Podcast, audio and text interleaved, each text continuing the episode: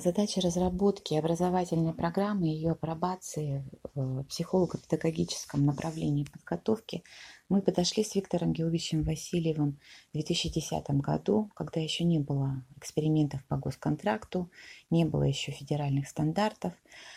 Для нас это было развитие и усиление красноярской традиции по психолого-педагогическому образованию. В свое время здесь был реализован эксперимент удачный – командой э, теоретиков, практиков развития, который закончился выращиванием людей с новым типом педагогического, психологического мышления, способным развивать себя и детей, реализовывать на практике технологии развития.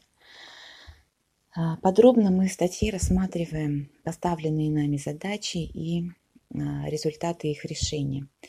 Кратко поясню а, про каждую задачу, почему она была интересна. Первая задача – это задача фундаментальной подготовки теоретической, когда у студента мы развиваем теоретическое мышление, способность к инновациям, способность к кооперации с другими. Эта задача для нас была интересна, поскольку было важно вырастить э, людей, которые умеют создавать инновации, реализовывать их на практике.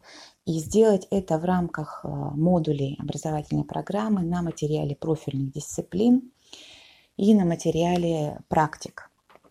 Вторая задача – это задача практикоориентированной подготовки, когда студенты с первого курса погружаются в практику развивающего обучения, учатся проектировать учебную деятельность детей, реализовывать свои проекты, обнаруживать разрывы замысла реализации, перепроектировать, снова как бы реализовывать на практике. И тем самым, проходя через серию вот таких проектов с первого по четвертый курс, осваивать технологию развивающего обучения, которая формирует субъектную позицию ученика, а у студента формирует соответственную позицию инноватора, который способен а, развивать себя и других.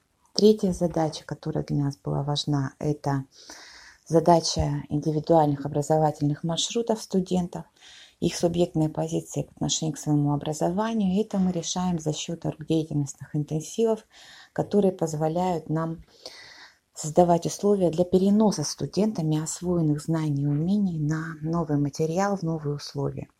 Четвертая задача – это разработка инструментов оценки современных для а, понимания эффективности реализации образовательной программы.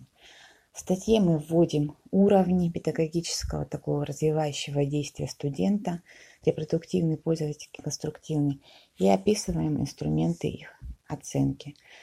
Читайте статью, будем благодарны за ваши комментарии.